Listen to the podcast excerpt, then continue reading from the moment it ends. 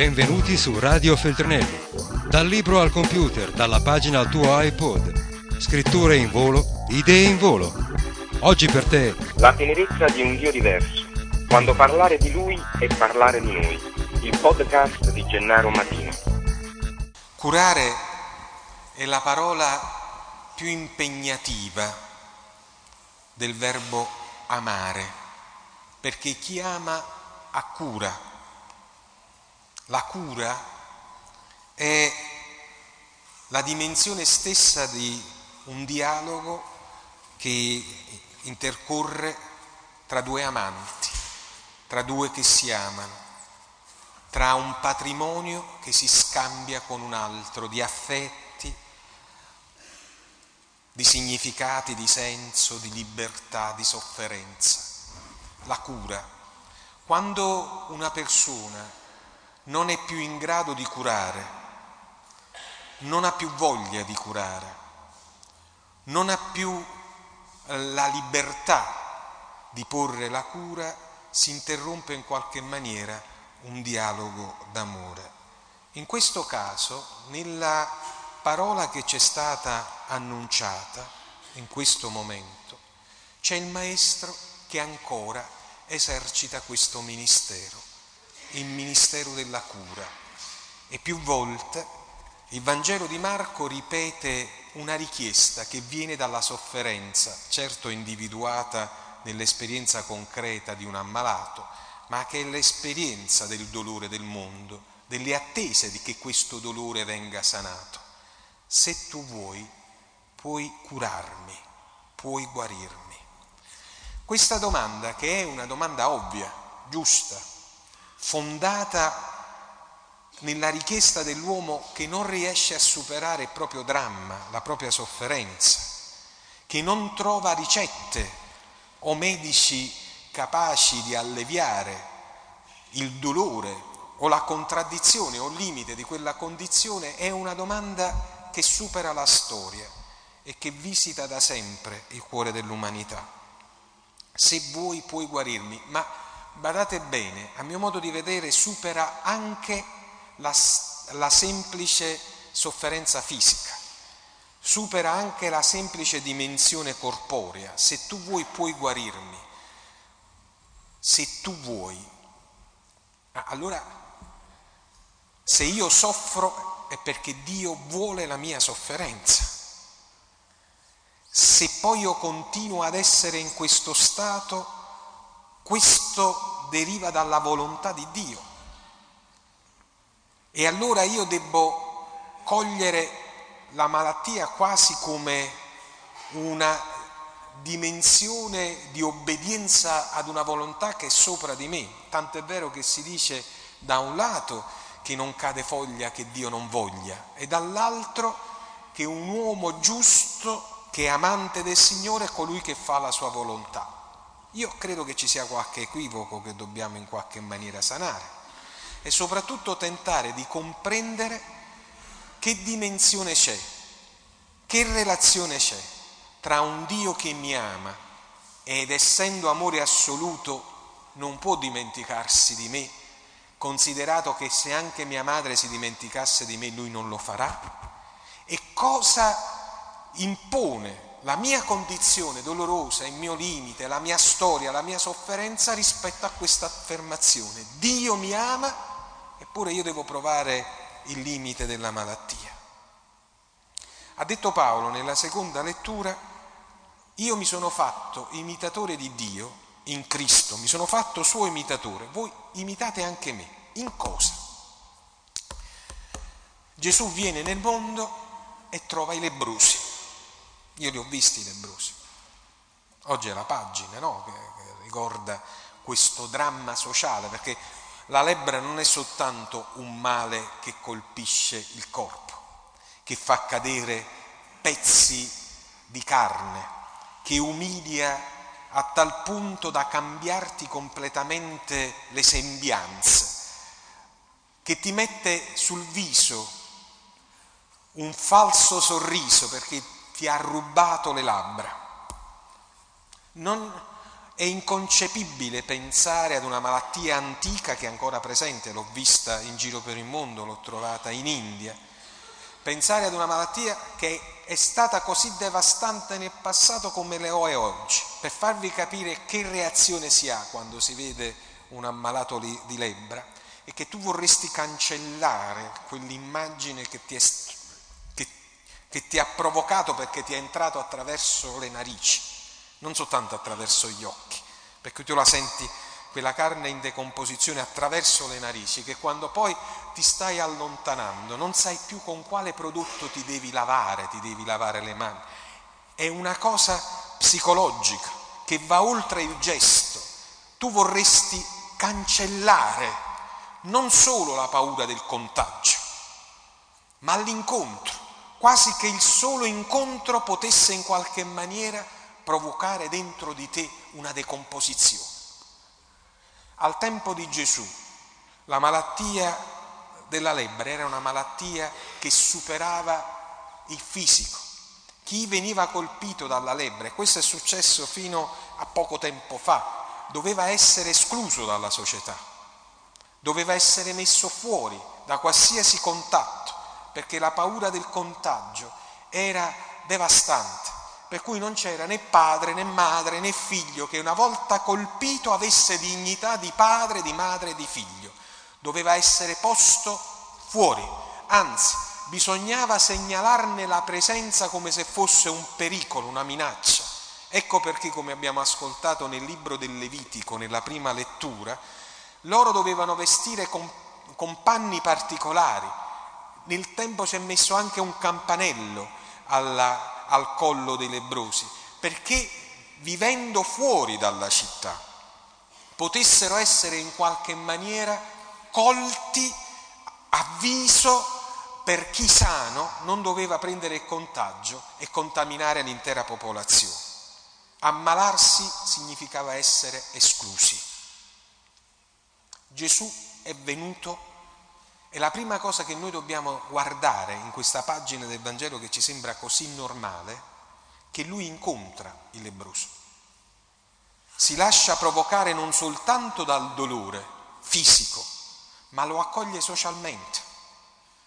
In altri termini, sfida la regola, perché per poter essere accoglienti bisogna andare contro le regole dell'apartheid. Per poter essere capaci di curare bisogna andare contro il regime della separazione, in qualsiasi caso. Per curare bisogna avere il coraggio di un amore che ti impedisce di limitare quella sofferenza a quella sofferenza, ti lasci provocare dalla sofferenza, perché tu non stai bene se gli altri stanno male perché tu non riesci a stare bene se gli altri stanno male. E per quanto tu possa mettere protezioni alla tua sicurezza e avere militari intorno ai tuoi confini, e per quanto tu puoi avere reparti di eh, isolamento rispetto ad un virus che possa contaminare il tuo bisogno di certezze, tu non puoi stare bene tu non puoi stare bene se gli altri stanno male. Non puoi. L'unico modo per reagire al dolore è combatterlo. E mettersi nella condizione del sofferente. L'unico modo per guarire è la compassione.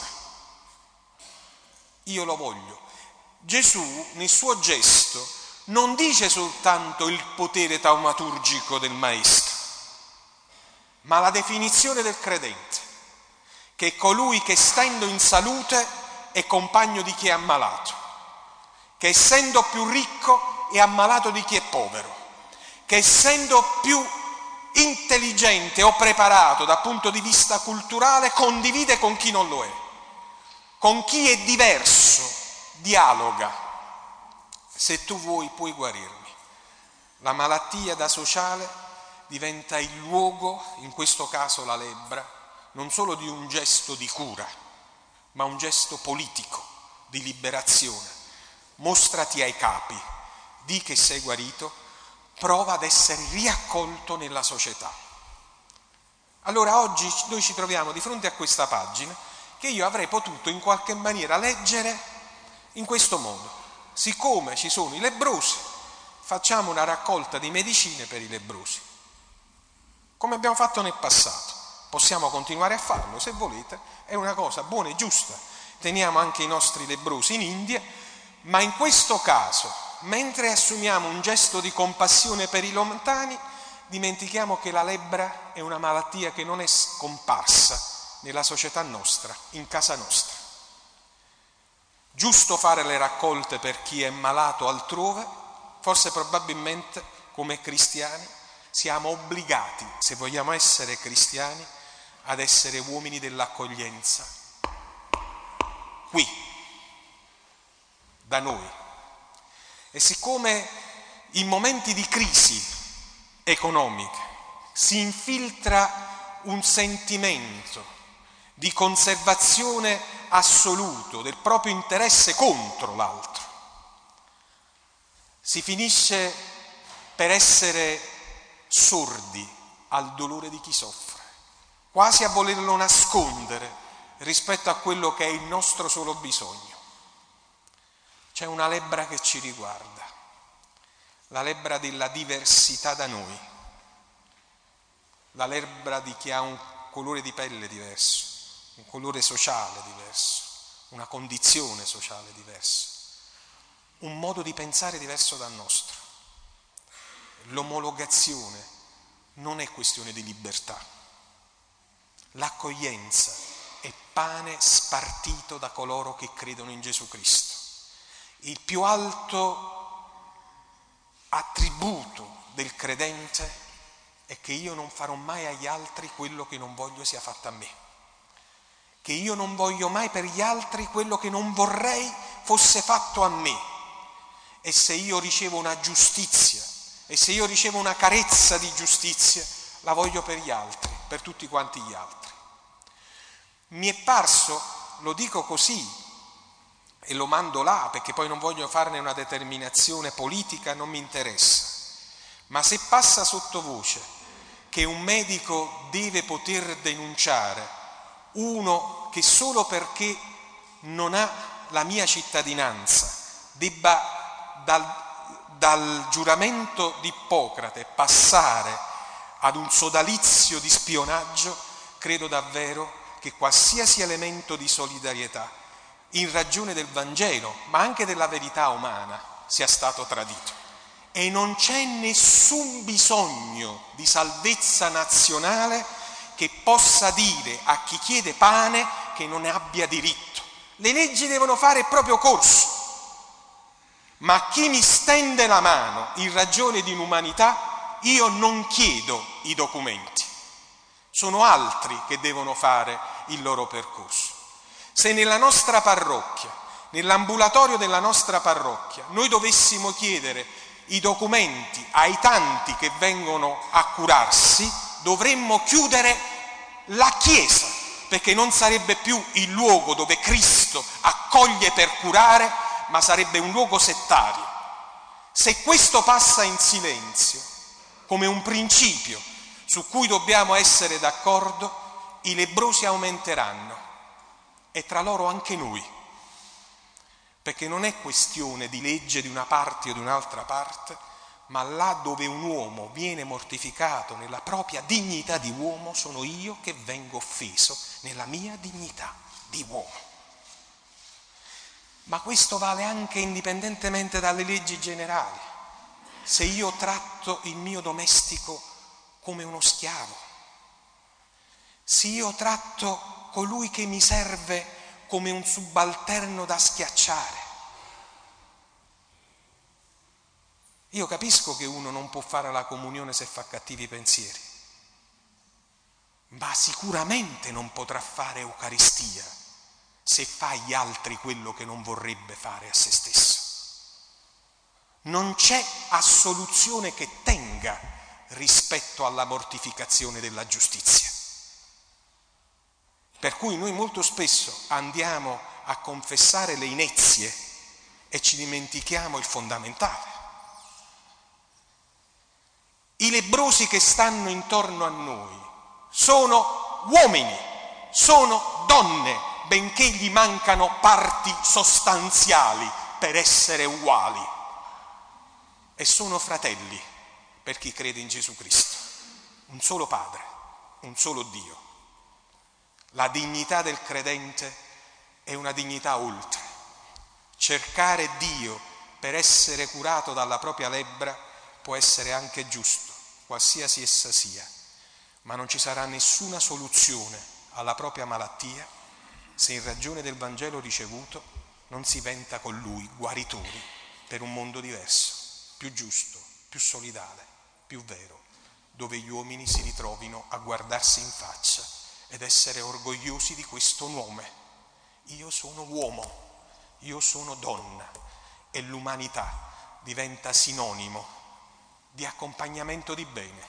Tanto è vero che quando una persona è generosa, compassionevole, buona, onesta, si dice che sia umano. Se non lo si è, si è disumani. È degli umani essere figli di Dio, è diabolico essere disumano. Radio Feltrinelli, tieni la mente a sveglia, non smettere di leggere. Resta collegato a questo podcast.